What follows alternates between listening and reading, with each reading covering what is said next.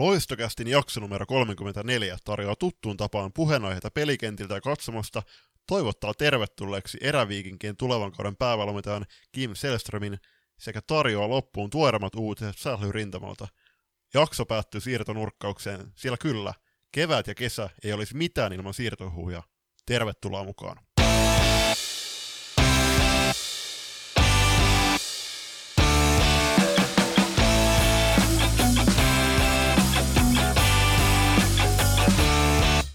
Ai että Julius, siirtonurkkaus. Tervetuloa mukaan kaikille myöskin minun puolestani. Ihana, kun olette taas jälleen kerran napanneet kuunteluun tämän meidän seuraavan nimikkosarjan jakso. Mutta Julius, siirtonurkkaus.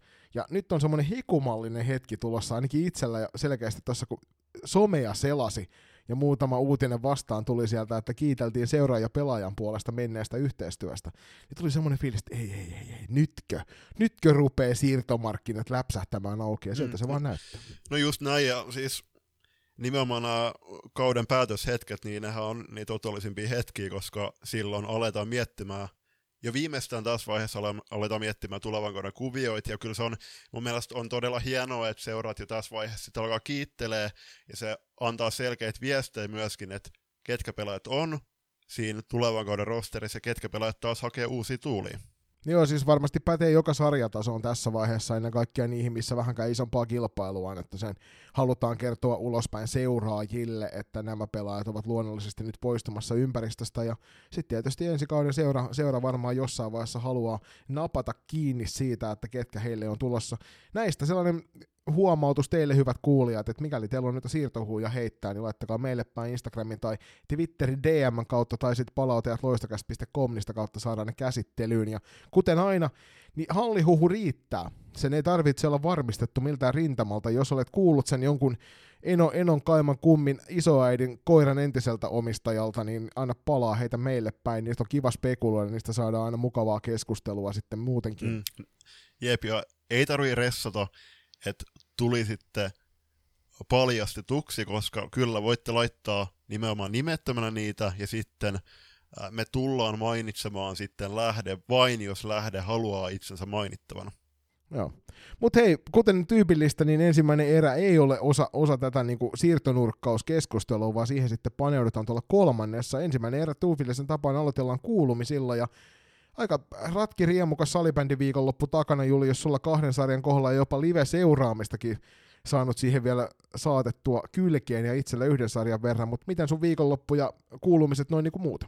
No tosi hyvin menee nyt tällä hetkellä, että viime viikonloppuun tuli täytetty 30 ja kiitos sulle, että oli tosi mieluisa yllätys se, että laitat sinne Loistokästin storyin onnen toivotukset mulle ja myös onnen toivotuksia tuli teiltä kuulijoilta. Kiitos Kiitos siitä, merkkaa mulle oikein paljon. Oltiin viettämässä perheen kanssa tuo ravintola Palasessa perheen keskeistä laatuaikaa lauantai 18.3. Siinä, siinä myöskin juhlittiin vähän jälkikäteen viime vuoden lokakuussa eläkkeelle jääneen äitini, äitini eläkkeelle jäämistä ja sitten mun 30 päivää etukäteen. Ja tämä viikko niin no maanantai oli reeneissä, keskiviikko torstai en päässyt töiden vuoksi, ja itse asiassa torstai, tai to, torstai meni kahdeksan tunnin työpäivän jälkeen Teams-palaveriin, tai tämmöisen Teams-luennolla, kolme ja puoli tuntia kesti tämmöinen, ja siis Suomen partilaisten kipparikurssille valmistautuminen, niin vähän siis speklattiin just, no, perusnavigointijuttuja on muita, että pääsykoe neljästä neljättä siihen. Äh, hain myöskin nyt kouluun, journalismi opiskelee viime vuoden tapaan. Katsotaan, miten ehtii niitä juttuja nyt tässä äh, kevään aikana katsoa.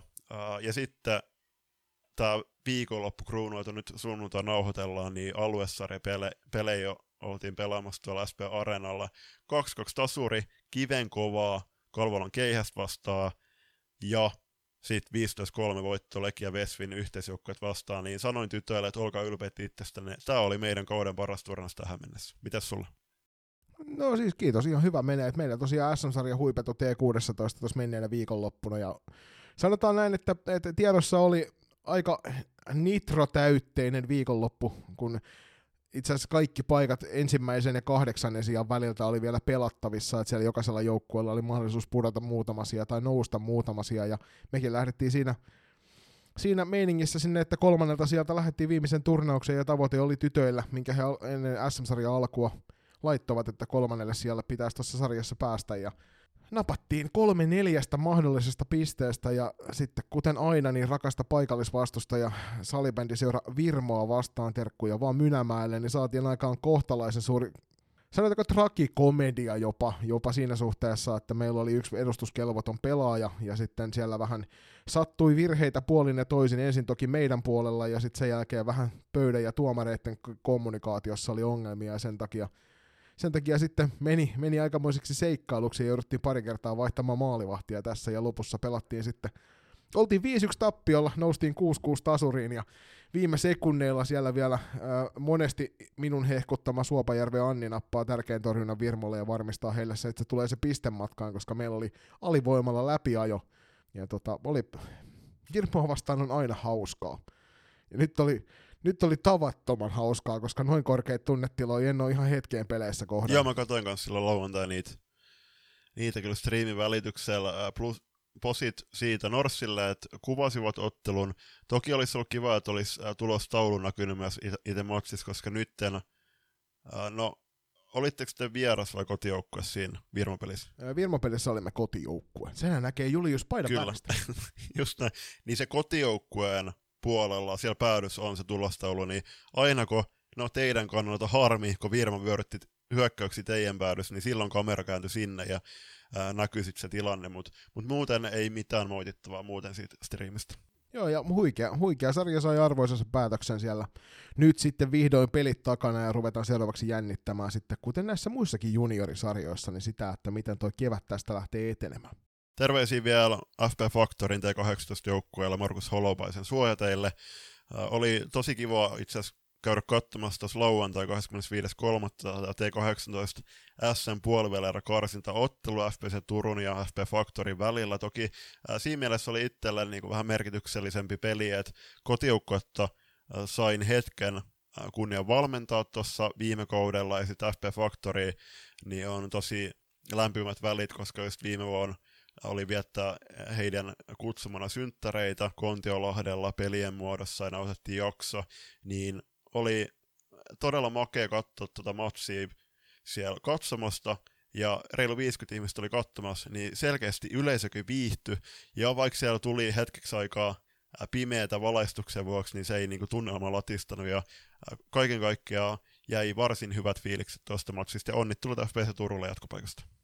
Niin kuten me tuolla kolmannen erän loppupuolella aina siinä vaiheessa, kun ruvetaan jaksoa päättämään, niin sanotaan, niin salibändi on parasta paikan päällä, ja nyt kun nämä kevään huippupelit lähestyy, F-liigakin etenee nyt jo seuraavaksi finaalivaiheeseen, ja muissa näissä junnusarjoissa, niin mennään, mennään ratkaisupeleihin pikkuhiljaa siellä puolivälierät alkaa osassa karsintasar- karsinta, karsintaottelut on vielä edessä, niin nyt, nyt jos jo koskaan kannattaa olla hallilla paikan päällä katsomassa näitä pelejä, koska nyt on se kevään huipentuma koko aika menossa joka puolella Suomea, niin suunnatkaa sinne halleihin. Mutta ennen kuin siirrytään puheenaiheisiin, niin tässä jakson alkuvaiheessa muistutettakoon, että jos ette vielä seuraa meitä millään podcast-alustalla, niin laittakaa meitä seurantaa. Meitä voitte kuunnella tosiaan Spotify, Google ja Applen podcast-alustoilla. Laittakaa myöskin Spotifyssa meillä arvostelu tulemaan. Arvostelut auttaa podeja nousemaan uusien käyttäjän suosituksiin ja sitten podcast-listoille. Navataan tähän väliin pieni mainostauko ja tullaan sieltä takaisin sitten puheenaiheiden pariin.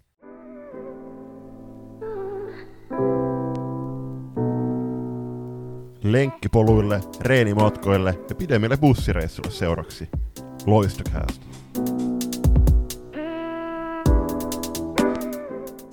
Ja tähän puheenaiheiden alkuun muistutettakoon, että älkää hätääkö näiden paketointien suhteen, että niitä ollaan laitettu toki jokaista joukkuetta muun muassa no, noissa äh, vanhemmissa junnuikäluokissa, että naisten divarissa olla lähestytty, tähän nyt kun kuulette itse asiassa vielä tämän jakson, tämä ilmestyy todennäköisesti tiistaina 28. päivä, niin vielä ehtii mahdollisesti laittaa kuulumisia, jos ette ole laittanut. Eli summa summarum, paketoinnit on, ja paketoinnit ja ennakoinnit on tulossa ihan F-liiga, F-liigan välierä paketointia ja finaaliennakkoa myöden.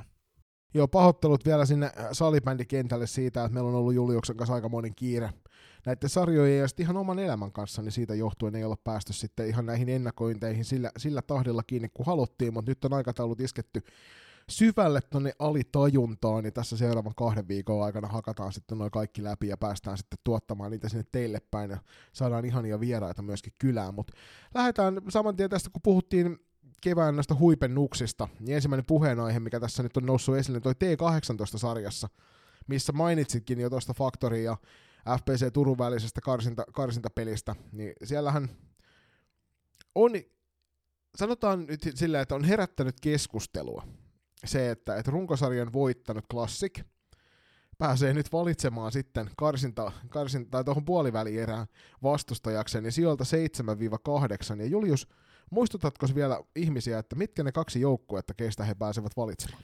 Lappeenrannan Saipa, joka sai nytten äh, Saipan pudottua f vaiheessa. No, Miisa Turusen Elsa Holopaisen takas, he, Miisa Elsa iski tuohon kahteen vikaan T8 SM runkosarjamatsiin yhteensä 30 pistettä, ja sitten tämä toinen joukko on FPC Turku, joka on saanut muun muassa Milla Granudialla Viiretasen mukaan loppukauteen. Niin voitte ymmärtää, hyvät ihmiset, minkä takia tämä on nyt herättänyt keskustelua. Tämä formaatti, joka jostain kumman syystä T18, T16-sarjoissa menee silleen, että runkosarja ykkönen pääsee valitsemaan sijoilta 7 ja 8.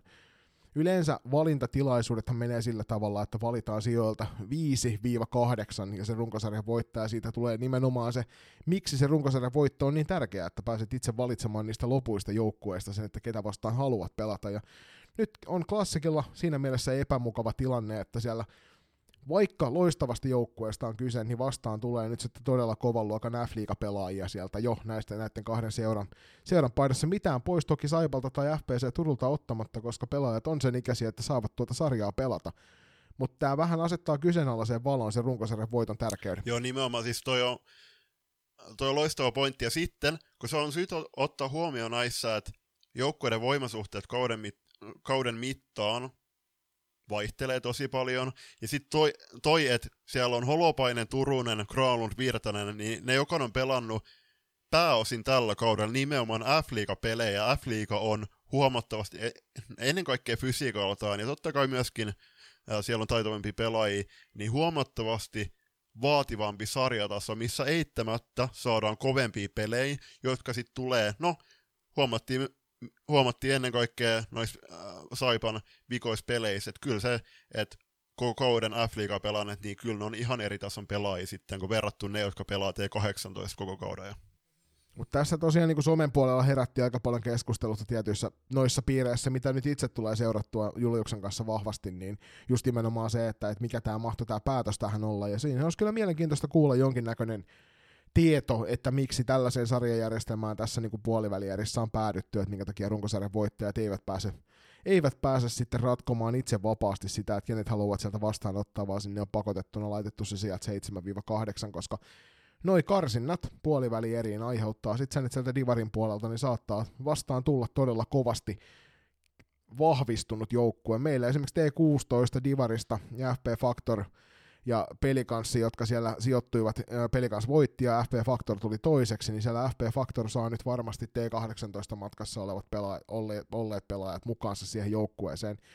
Eli toisin sanoen tuo joukkue ei välttämättä olekaan se sama, joka muun muassa karsintasarjassa pelasi ja ei selviytynyt SM-sarjaan, niin tämä on monena vuotena herättänyt voimakasta keskustelua, että onko tässä puoliväliä karsinnassa oikeasti mitään järkeä, ja pitäisikö Divarille ehkä mahdollisesti antaa mieluummin omat mestaruudet ja kenties jonkinasteinen playoffi sinne, että saataisiin sitä kautta se homma siellä taputeltua.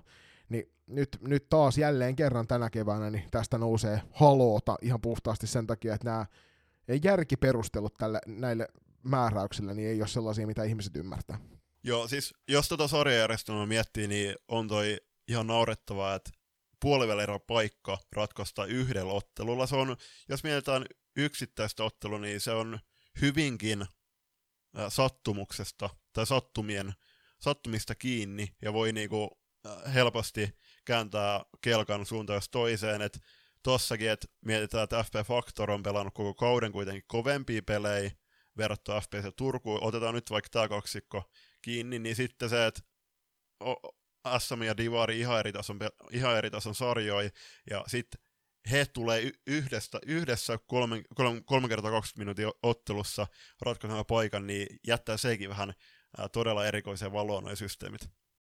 Niin ja nyt tässä unohdetaan kokonaan se, että noissa T16-sarjassa on vain kahdeksan joukkuetta SM-sarjassa, mutta sieltä niistä sarjoissa, missä on tuo yhdeksän joukkuetta, niin se yhdeksäs joukkue jää sitten rannalle niin sanotusti lehdellä soittelemaan, ja sieltä pääsee Divari 1 ja 2 sitten karsimaan paikasta playerihin, joka tuntuu vieläkin järjettömältä. Joo, ja, joo, nimenomaan toi, ja sitten myös se, että kyllä esimerkiksi Twitterissä jo avoimesti sanottiin, että kyllähän toi antaa jättää myös varaa kikkailulle. Muun muassa tässä äh, Lappeenrannan Saipakin, niin ei heillä ollut Miisa ja Elsaa ja esimerkiksi Poskiparta kaikissa otteluissa mukana tuossa runkosarjassa, niin riitti, että voittaa tietyt matsit, että lunastaa paik- paikan siihen kahdeksan parhaan joukkoon, jossa vähintään sitten se karsita ottelu annetaan. Niin, ja kyllä niin kuin kaikki kunnia toki sinne Miisan suuntaan ja Elsan suuntaan siitä, mitä teki. Miisahan voitti tuon T18-sarjan pistepörssin pelattua vain seitsemän ottelua. Eli kertoo siitä tasosta, millä hän operoi. Sitä, se, on hänen, se on hänen tasonsa ja sille, se ei tavallaan, niin kuin, sehän on sarjalle hyvä nähdä näitä pelaajia. Sitä meistä varmasti kukaan ei kiellä. Että me halutaan nähdä noissa sarjoissa ne parhaat pelaajat. Mutta se asettaa sen vaan mielenkiintoisen valoon välittömästi siinä tilanteessa, kun sulla esimerkiksi päivästä toiseen esimerkiksi joukkueharjoituksessa käy toiset pelaajat, jotka osallistuvat noihin peleihin sitten siellä just ankeana tiistai-iltana Tikkurilassa käyvät pelaamassa niitä runkosarjamatseja, ja sitten siinä vaiheessa, kun alkaa ne palkintopelit, kun päästään pelaamaan niistä isoista jutuista, niin sitten sieltä tulee ne NS-kovemman tason pelaajat viemään sun peliä ja sä puret tuppeja vaihtopenkillä koko ottelu.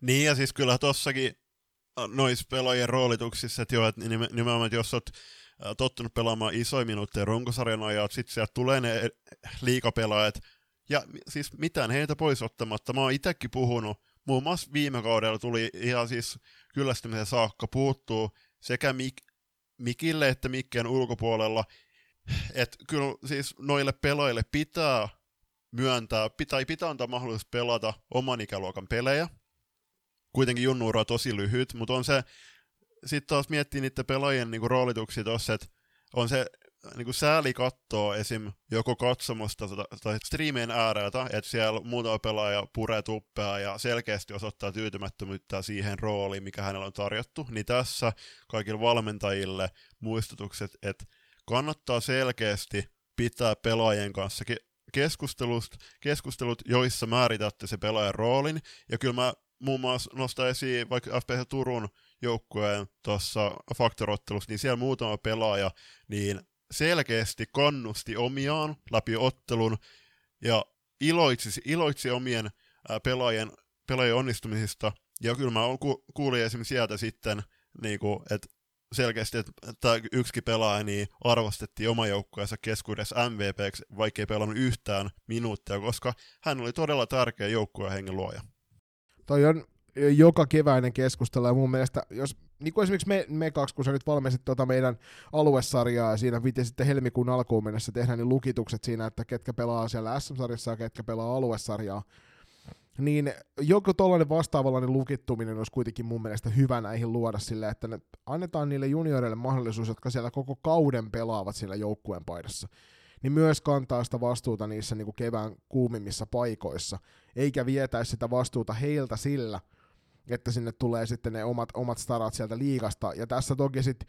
mä tiedän, että, että tästä on käyty keskustelua, että onko liika liian nuori, ja jos päätellään siitä, että T18-sarjaa näin isoa keikahdusta tulee voimasuhteisiin sillä, että liikapelaajat saapuu paikalle, niin kenties se keskustelu on järkevää käydä, mutta joka tapauksessa niin se ajatus siitä, että jonkinnäköinen lukitta, lukittuminen voisi olla paikallaan, joku järki siihen, että kuinka monta pelaajaa sä saat tuoda sen tietyn rosterin puolelta siinä vaiheessa, kun kausi, kausi jossain F-liigassa päättyy, tai vaikka naisten divarissa, niin mikä on se määrä pelaajia, minkä sä saat tuottaa siihen rosteriin, jos he eivät ole kauden aikana vaikka yhtään peliä siinä, pelissä, siinä joukkueessa pelanneet, niin tämä on semmoinen, mikä mun mielestä voitaisiin ehkä ottaa isompaan harkintaan, että jollain tavalla tehtäisiin tästä kokonaisuudesta järkeä. Joo, kyse ei ole siitä, että, että me haluttaisiin kuitenkaan evätä pelaajit junnupelejä, ei, ei ollenkaan, mutta kyllä, oli, kyllä on hienoa ollut katsoa, no siis ihan runkosarjassakin, että kyse ei ole siitä, etteikö pelaajat osoittaisi suurta sydäntä mentyään pelaamaan noita ju, junnuotteluja, mutta kyse on siitä, että ne pelaajat, jotka on pelannut läpi kauden siellä sitoutunut sen joukkueen arkeen, käynyt ne neljä, joku kolme-neljä kertaa viikossa reeneissä pelaamassa muun muassa vaikka niitä reenejä, missä on ollut joku kolme vastaan kolme pelit sen takia, että siellä on suuri osa pelaajista ollut liigapeleissä, niin kyllä he, heillekin pitää totta kai suoda niitä minuutteja. Ja sitten tähän äh, tavallaan liittyvänä asiaan, niin tuo sarjajärjestelmäkeskustelu voisi olla myös semmoinen, mitä, mitä pitäisi pystyä käymään.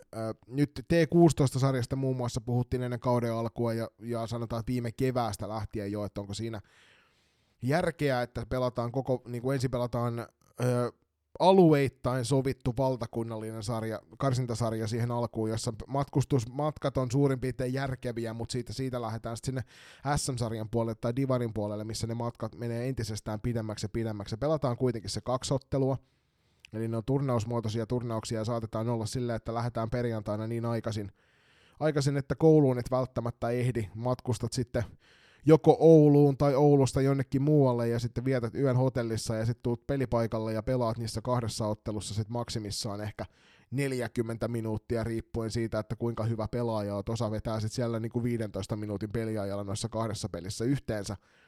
Ja sitten matkustetaan takaisin taas jälleen kerran se matka, että päästään toiseen suuntaan takaisin kotiin. Tuossa oli mun mielestä Facebookin puolella hyvin heitetty, että jos 24 tuntiin olet 19 tuntia matkalla, päästäksesi pelaamaan kaksi ottelua Yhden, tai juu. yhden ottelun, niin se tuntuu jotenkin järkevältä, jär, järjettömältä se ajatus, että matkustetaan noin pitkiä matkoja ja pelataan, pelataan sitten niin kuin vähän minuutteja vielä kaiken lisäksi niissä, että tuossa varsinkin tämä talouskurimus, missä jokainen seuraaja varmasti osa perheistäkin on tällä hetkellä, niin noiden matkakustannuksen hillitseminen voisi olla järkevää. Et itse olen kovasti nauttinut siitä, että ollaan saatu seikkailla eri paikkakunnille, ja tiedän, että nyt kun playerit alkaa, yksi hienoimpia asioita on lähteä pelaamaan yksittäisiin matseihin vierasotteluihin. Mutta kyllä se kylmä tosiasia on se, että, että jos me saadaan kauden hinnasta hilattua per pelaaja useampi 100 euroa, ellei jopa 1000 euroa pois hintaa sillä, että me pelataan vaikka alueittain ensin ja sieltä sitten jonkinnäköinen keväinen huipennus sille, niin se ehkä T16 voisi olla järkevämpi ratkaisu kuin se, että mikä tämä nyt on, koska tällä hetkellä niin toi on aika ei ole hirveän kustannustehokas ratkaisu, millä nyt mennään, vaikka se onkin ehkä se oikea. Äh, niin, ja siis jos pelaajat kysytään, niin he varmasti haluaa pelata SM-pelejä tässä ikäluokassa. Joo, siis SM-sarja-arvoahan, tätähän ehdotettiin muun muassa silloin korona, korona kun alkoi, niin oli silloin se salibändityöryhmä ehdotti sitä, että pelataan niitä alueellisia sarjoja, ja silloinhan pelattiin korona-aikana, oli tarkoitus pelata niitä alueellinen sarja, ja sieltä sitten kärkijoukkueet nousevat pelaamaan niin sanotun Suomen mestaruuden, Suomen mestaruuden huipentavaa sarjaa sitten, sitten kevätkaudelle. Et ehkä, ehkä niin kuin varsinkin ne syksyn peleistä, niin semmoiset ylimääräiset tuhannen kilometrin reissaa. Joo, joo, siis poistaa. onhan se erikoinen setti, että jos mietitään, että No en, en nyt laita faktaksi, mutta sanotaan, että vaikka eräviking kohtas Norten Starsin T16 SM-sarjassa, he matkas Nallisportille Ouluun kahdeksan tuntia kohtamaan toisensa, vaikka ne vois kohdata toisensa esim arki-iltana jommankumman reenivuorolla.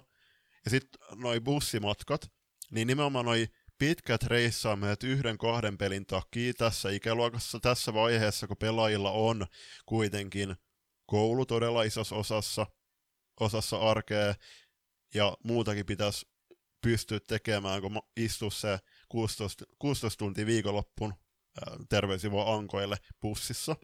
Niin kyllä mä luin myös siitä, että tommonen, noi matkat on tässä vaiheessa jopa 50 prosenttia joukkueen kauden budjetista. Se on, pitää varmaan aika lailla paikkansa, mun pitäisi meidän kirstuvartijalta käydä kysymässä, mutta mä tiedän, että noi pelimatkat ei ole ihan halpoja, ja se on vaikuttanut.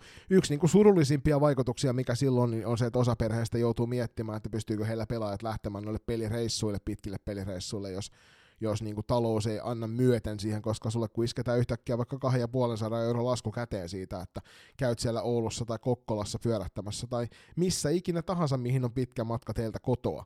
Toisinpäin se toki jo sieltä päin vaikka Helsinkiä tai Turkua tai muuta, niin se tuntuu, se tuntuu omituiselta, mutta se on toisaalta, nämä on, siis nämä on sellaisia asioita, että nyt esimerkiksi tuo sarjakysely, joka tänään umpeutuu, niin olisi varmasti hyvä, hyvä niin kuin kysyä niistä sarjamuodoista isomminkin, ja sitten kun järjestetään niitä alueellisia keskusteluhetkiä, niin se, että siellä olisi paikan päällä sit oikeasti enemmistö niistä seuroista keskustelemassa, eikä sitten silleen, että et no ei, kukaan ei vastustanut näitä asioita siinä palaverissa, joo, missä siis, oli neljä ni, nim, Joo, nimenomaan. Mä nostin esille muun muassa Twitterissä, nyt, nyt on neljä, neljä vasta neljä keskustelun, mun mielestä ei ole mitään järkeä 4 vastaan 4 pelata T14. Toki tulevalla kaudella mahdollisesti on, on sitten siirtynyt T16-ikäluokkaan, mutta okei, joka, jokainen olkoon sitä mieltä, että onko se 4 vasta 4 vai 5 vasta 15 T14-ikäluokassa, mutta pidän sangen mielenkiintoisena sitä, että P14-ikäluokassa pelataan 5 vastaan 5.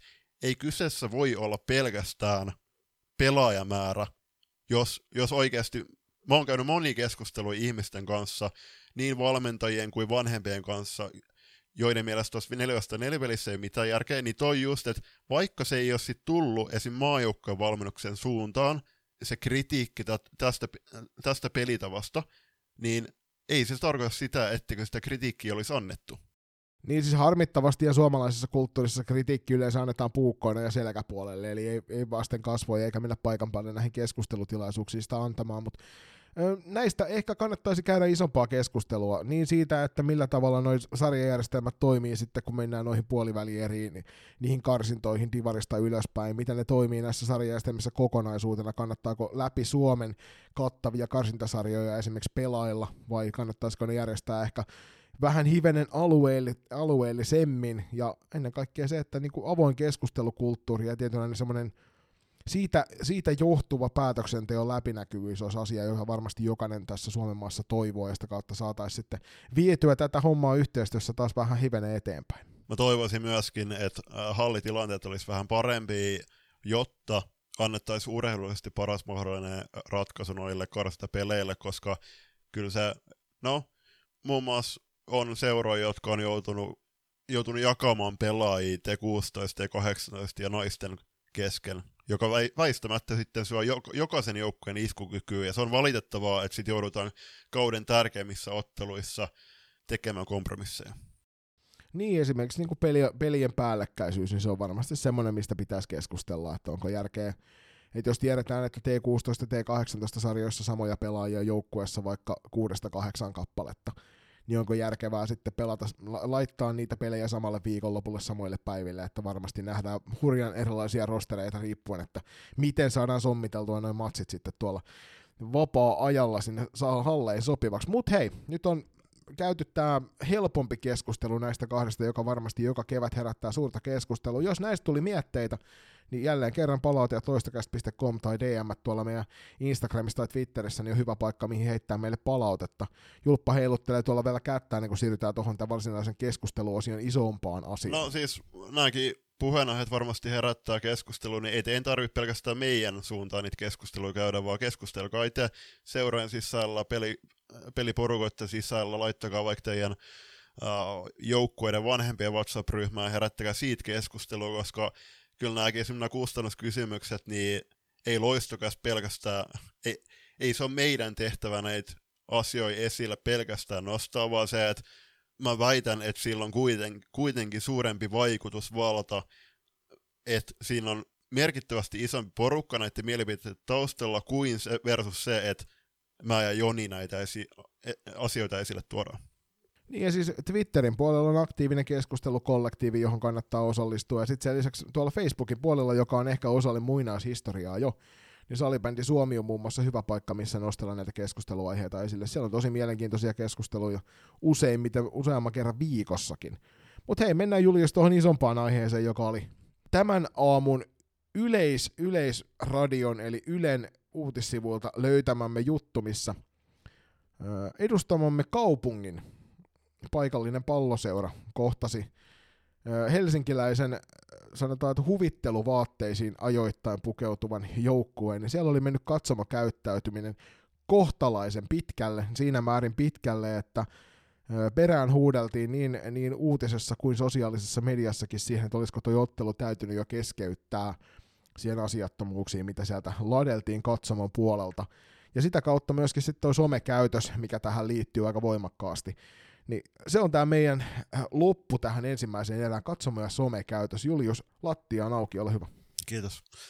Äh, ensinnäkin katsomossa ja pelikentillä, niin jokaisen läsnäolijan pitäisi pystyä kokea olonsa turvalliseksi, on se, on se niin fyysisesti kuin henkisestikin. Äh, mä toivon, että jokainen, joka on lukenut ton Jun, Junnulatka-jutun, ja sitten totta kai, no me ollaan loistakasti jaksoissakin nostettu aiemmin näitä esille, niin miettis vähän omaa roolia siellä kentällä, ja myöskin niiden läsnäolijoiden olo, oloaan, o, siis fiilistä ja sitä, että miten he kokee olonsa siellä tervetulleeksi, koska tärkeintä on kuitenkin tässä urheilussa loput se, että solmitaan elämänmittaisia ystävyyksiä ja sitten myöskin saadaan se liikunnan ilo matkan varrelle koko loppuelämäksi. Se, että jos pelaajia solvataan tai vanhempia solvataan siellä kentällä, niin aika, aika nopeasti loppuu se liikkumisilo. Ja tässä siis tosiaan niille, jotka eivät vielä uutista ole lukenut, kannattaa suosittelen lämpimästi käyttö lukemassa, se on hyvä kirjoitus asiasta, niin vastakkain oli, olivat Turun palloseura ja Helsingin Jokerit, näiden juniorijoukkueet, ja siellä oli turkulaisen palloseuran vanhemmat huudelleet Putinista ja sanotaan näin, että, että niinku siitä artikkelista jäi itselle semmoinen kuva, että, että mä olisin henkilökohtaisesti ottanut niskapersottella jokaisen niistä ihmisistä pihalle siitä hallista.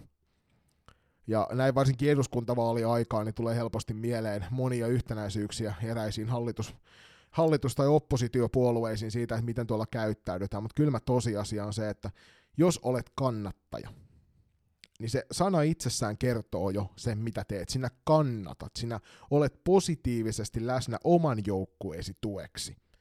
Sun tehtäviin ei kuulu kritisoida vastustajaa, vastustajan valmentajaa, vastustajan toimihenkilöitä, vastustajaa seurana, tuomaria tai muuta osaa katsomosta, vaan sinun tehtäväsi on kannustaa sitä omaa lastasi, sitä omaa joukkuettasi ja auttaa heitä sitä kautta voittoon. Kaikki sellainen negati- negaatio, kaikki semmoinen turha aggressio pois sieltä. Me ei tarvita tonne kentän laidalle yhden yhtä ainutta ihmistä, joka ei pysty sitä hommaa positiivisesti läpiviemään. Tuommoinen käytös on täysin anteeksi antamatonta, häpeällistä, ja mun mielestä se pitäisi tulla isoja sanktioita. Ja toivon mukaan jatkossa, niin tuosta porukasta yksikään ei ole paikan päällä enää noissa halleissa heittomerkeissä kannattamassa omaa joukkuettaan. Joo, ei kyseessä ole pelkästään junnuottelut. Se on, joo. Ei missään tapauksessa. Tämä pätee joo. aivan kaikkeen. Jotenkin sinne katsomoihin on tullut semmoinen kulttuuri, että esimerkiksi tuomareille huutelu on ihan ok. Ja kun se ei kuulu siihen katsomokäyttäytymiseen. Ei millään tasolla. Joka ikinen ihminen, joka miettii tätä asiaa mitenkään muuten, niin on täysin väärässä. Kannattaminen on osa oman joukkueen positiivista esille tuomista. Joo, ja kan, siis sekin on ihan väsynyt keskustelua, että väitetään, että kannattaja ei edusta seuraa. Niin kuin mä siis, me ollaan nostettu tätä aihe jo, tai sivuttu tätä aiheet jo aiemmin, niin kyllä mä ainakin mielen sen, että jos meidän vanhemmat sieltä katsomassa, he on selkeästi niin kuin meidän joukkueen katsomo, jo, jouk- kenttäpuoliskolla huutaa meidän joukkueen eteen, ja jos ne sortuu siihen, että ne arvostelee jotain vastustajan vastapuolen pelaajia, ilkkuu, mitä, mitä muutakaan, niin kyllä mä ainakin sanon siitä, että hei, että todella, siis sä edustat meidän joukkuetta, meidän seuraa, meidän värejä. Jos ei ole mitään muuta annettavaa, niin siis ei todellakaan tarvitse olla paikalla. Mä oon sanonut meidän, mä oon sanonut meidän, tota, meidän joukkueen vanhemmille, että mä todellakin toivon, että heitä näkyisi enemmänkin katsomassa, koska se on, siis, se on iso juttu, totta kai meidän valmennuksella, mutta ennen kaikkea niin pelaajilla. Niin ja toisaalta semmoinen niin leikkimielinen kilpailu siellä esimerkiksi fanijoukkojen kesken voi tuoda hyvää fiilistä lisää siihen peliin, mutta kaikki tommonen, nyt niin kuin ennen kaikkea tietysti itse niin lasten ja nuorten urheilussa pitkään toimineena, niin mä toivoisin, että jokainen muistaa sen, että nuo alaikäiset tuolla, niin heidän ei tarvis, tarvis nähdä tällaista käytöstä. Ja joo, me tiedetään, että joukossa tyhmyys tiivistyy, ja kun siellä yksi, yksi aivoton rupeaa huutelemaan näitä juttuja, on hirvittävän helppo, helppo ryhtyä siihen samaan kuoroon huutelemaan. Tämä pätee myös sit sinne sosiaalisen median puolelle.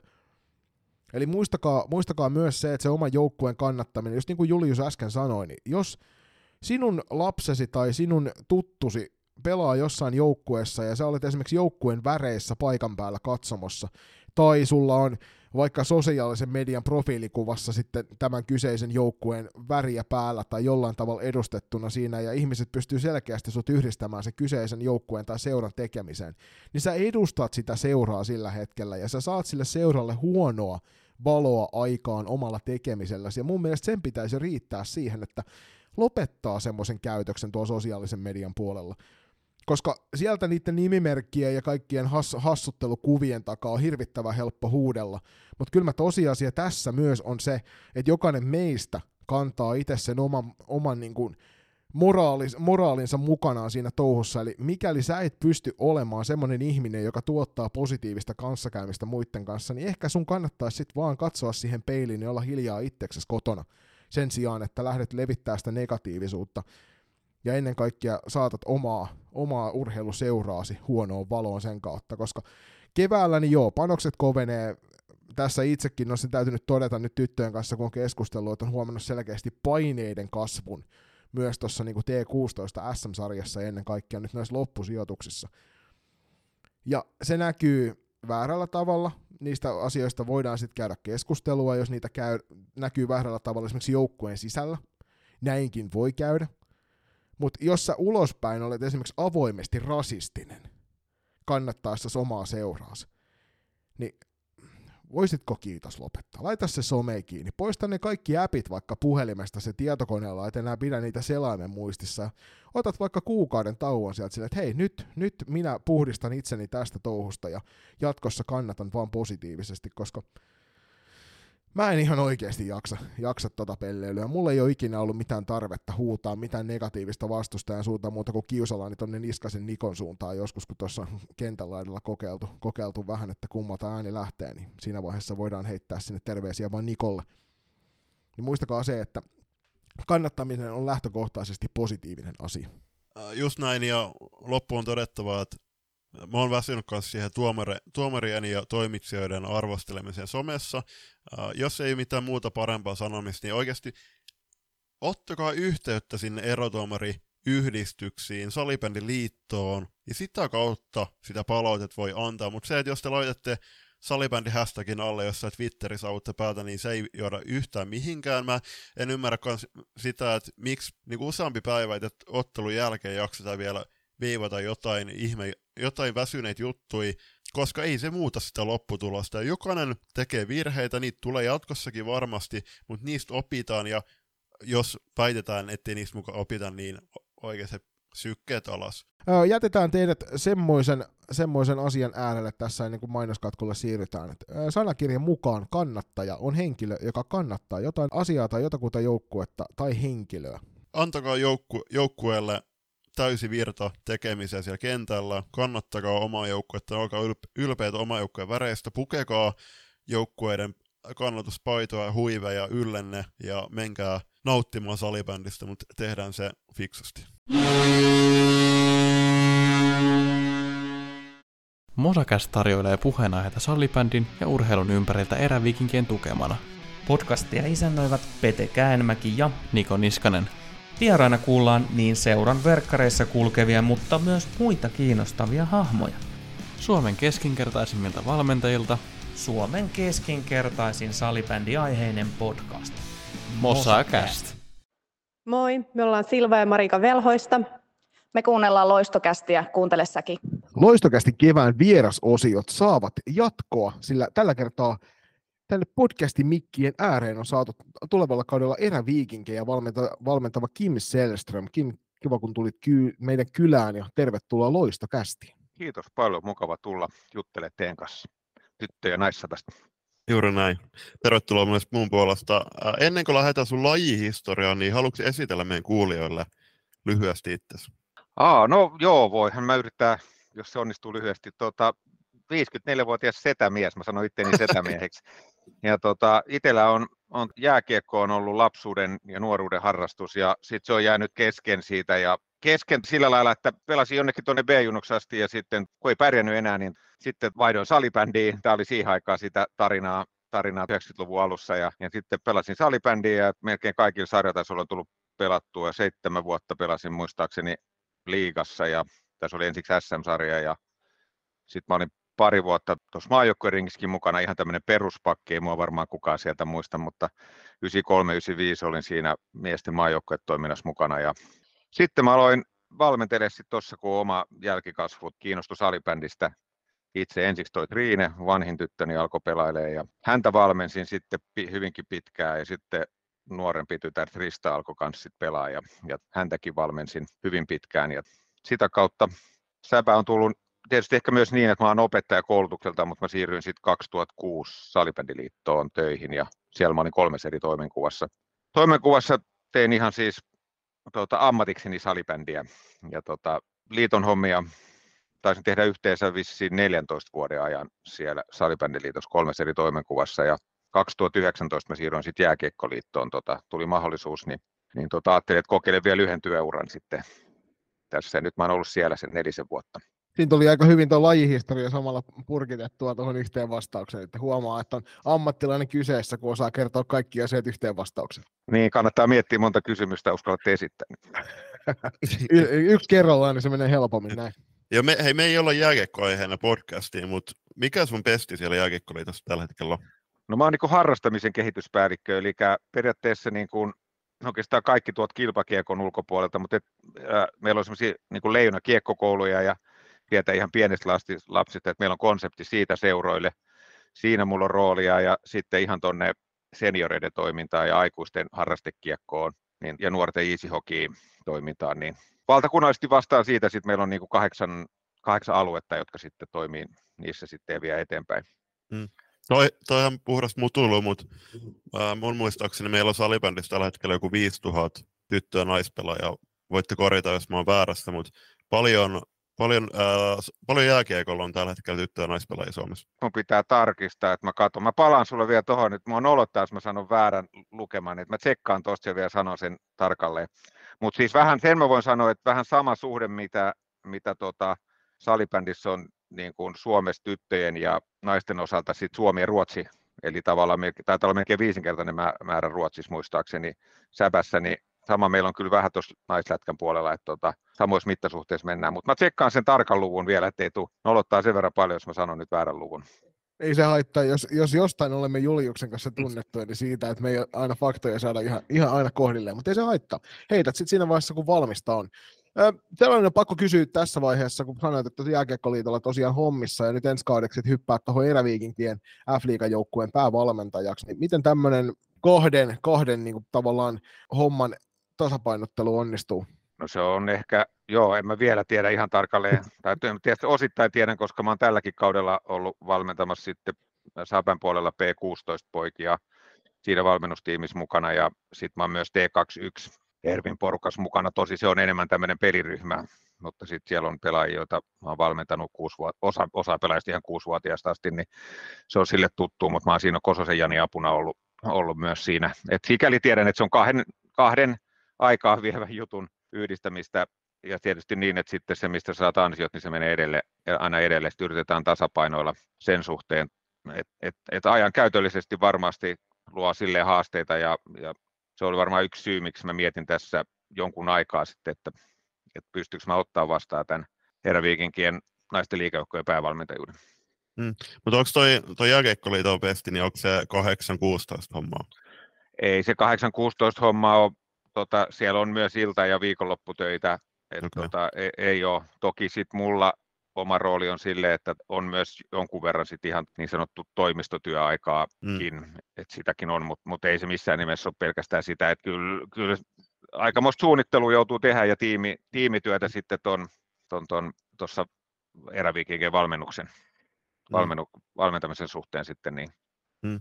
Mitäs tämä tuleva kausi, niin puhuit tuosta, että piti miettiä tovin, että lähdetkö vai etkö lähde tähän Ervin tulevan kauden päävalmentajaksi. Taitaa sulla olla optiosoppari myös sit seuraavasta kaudesta, niin milloin ne kosiskelut lähti tulemaan Ervin suunnalta, ja lähtikö ne Ervin suunnalta vai oliko sä itse seuran yhteydessä? No siis mähän on seurassa sille nyt, nyt ollut tämän kauden ja sitten on ollut aikaisempina vuosina niin kuin useita vuosia valmentanut seurassa, että sillä lailla kontakti on sinne niin kuin jatkuvaa, jatkuvaa. Mutta ne lähti tuossa siihen aikoihin varmaan, kun Rainelainen rupesi pohtimaan näin, että omien henkilökohtaisen syyden takia niitä lähdettäessä avaamaan.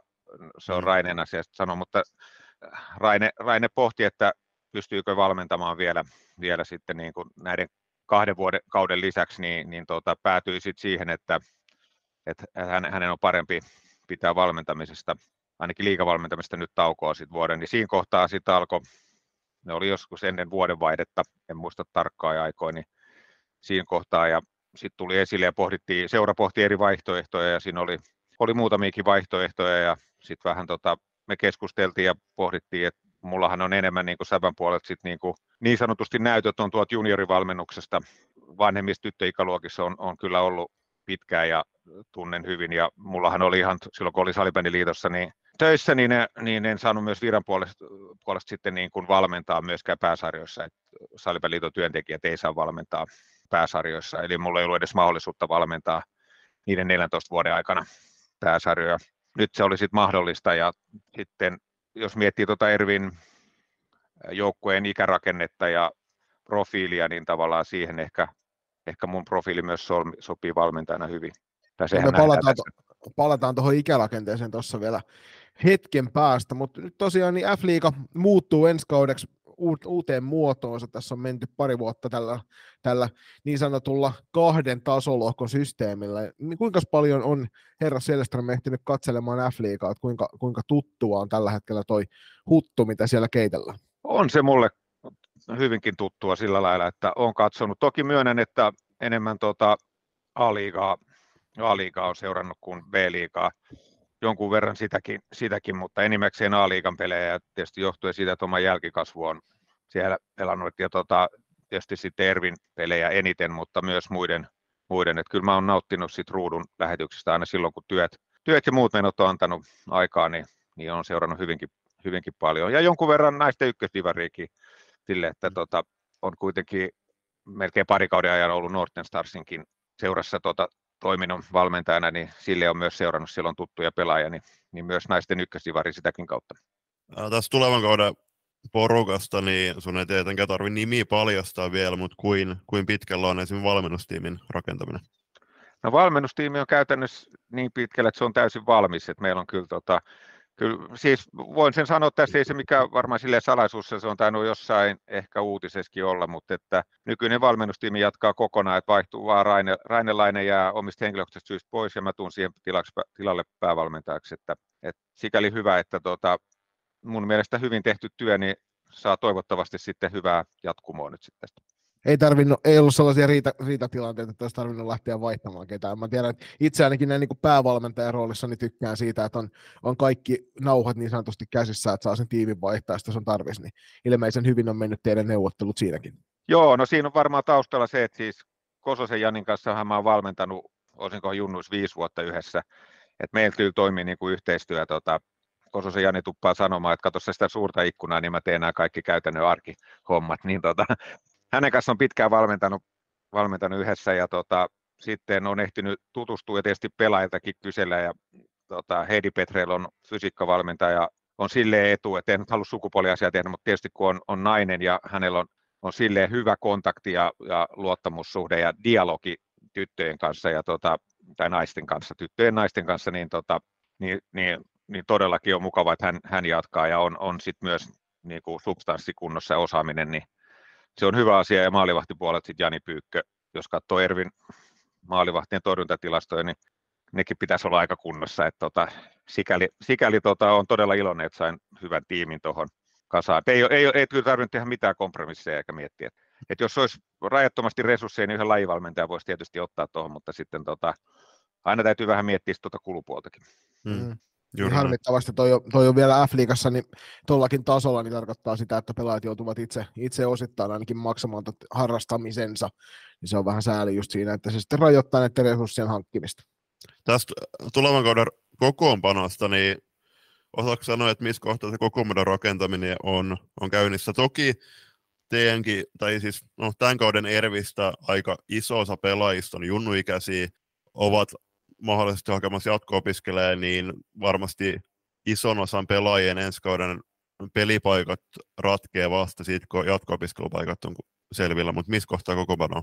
Kyllä meillä on, meillä on nyt siis käsittämättömän hyvin sille, että, että palikat on aika kohilla, että valtaosa, sanotaan nyt tuosta heittämällä, että 80 prosenttia on jo tehnyt pelaajasopimuksen niin kuin, hmm. ja tota, jatkavat. Sitten meillä on muutamia auki siellä, auki sitten riippuen ulkomaille lähdöstä ja näin, niin, niin tota, ne, ne, on vielä auki tuossa sitten. Että, tota, mutta sanotaan, että 80 prosenttia, 80 prosenttia on löyty kiinni, että puolustuspää on oikeastaan niin kuin silleen jo, meillä on, meillä on niin kuin riittävästi puolustajia. Tällä kaudella itse asiassa oli vähän niin kuin e, se oli vähän huono se jako niin kuin tavalla, jos ajatellaan, että ketkä lähtökohtaisesti on puolustajia ja hyökkäjiä, niin tota, puolustajia oli tosi paljon verrattuna hyökkäjiä, ja sitten sieltä tiedetäänkin, että tota, Tuuve Tantere esimerkkinä vaikka puolustaja, joka on pelannut aika paljon hyökkäjän paikalla ja onnistunut siinä hyvin, ja sehän on myös pelaajakehityksen kannalta hyvä pelaa eri paikoilla, mutta, mutta lähtökohtaisesti meillä on siis puolustajat, puolustajat hyvin kasassa, ja tota, hyökkäistä sanotaan, että ainakin yhtä sentteriä ja siis yhtä tuommoista raitin laituria huutaisi, että jos saisi niin kuin esittää loistokästille toiveita, niin, tota, niin otetaan vinkkejä vastaan. Että tota. meille, meille ei ikävä kyllä ole mitään lahjakassia, mistä näitä senttereitä ja laitureita löytyy, mutta mut huhuillaan sitäkin enemmän, sit, kun sen aika tulee, kuten tämänkin jakson kolmannessa erässä päästään kuulemaan, niin sieltä rupeaa pikkuhiljaa huhumylly laulamaan. Ei tällä kertaa vielä teidän suuntaan, koska eräviikingeillähän on siinä mennessä hyvä tilanne, niin kuin ollaan Juliuksen kanssa monta kertaa esiin nostettu, että sosiaalisessa mediassa ollaan todella aktiivisia ja siellä on tosiaan paljon noita pelaajien jatkosopimuksia julkaistu jo heti vuoden alusta lähtien. Niin on varmasti helppo lähteä rakentamaan sitä no nyt pikkuhiljaa leijasta tuota kesäkautta. Mm. Kyllä, mä olen samaa mieltä siitä, että se on, se on hyvin hoidettu ja tuommoinen avoimuus, mä tykkään siitä, että on, to, on, on paljon niin kuin avoimia juttuja, että tuota, olisi voinut pitää vaikka ihan omalta osalta, niin sekin oli, että vanhempi tytär Triinen, Triinen tilanne tuota, julkaistiin hyvinkin avoimesti ihan jutun kerran ja, mm. ja tuota, niin tavallaan, että mä tykkään siitä, että ollaan mahdollisimman avoimia. Mm, just näin.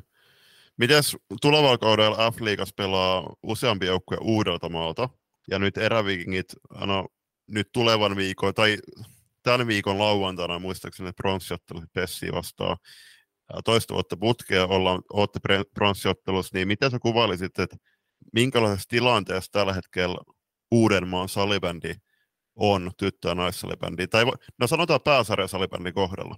Minkälaisia mm. pelaajia nähdään ensi kaudella?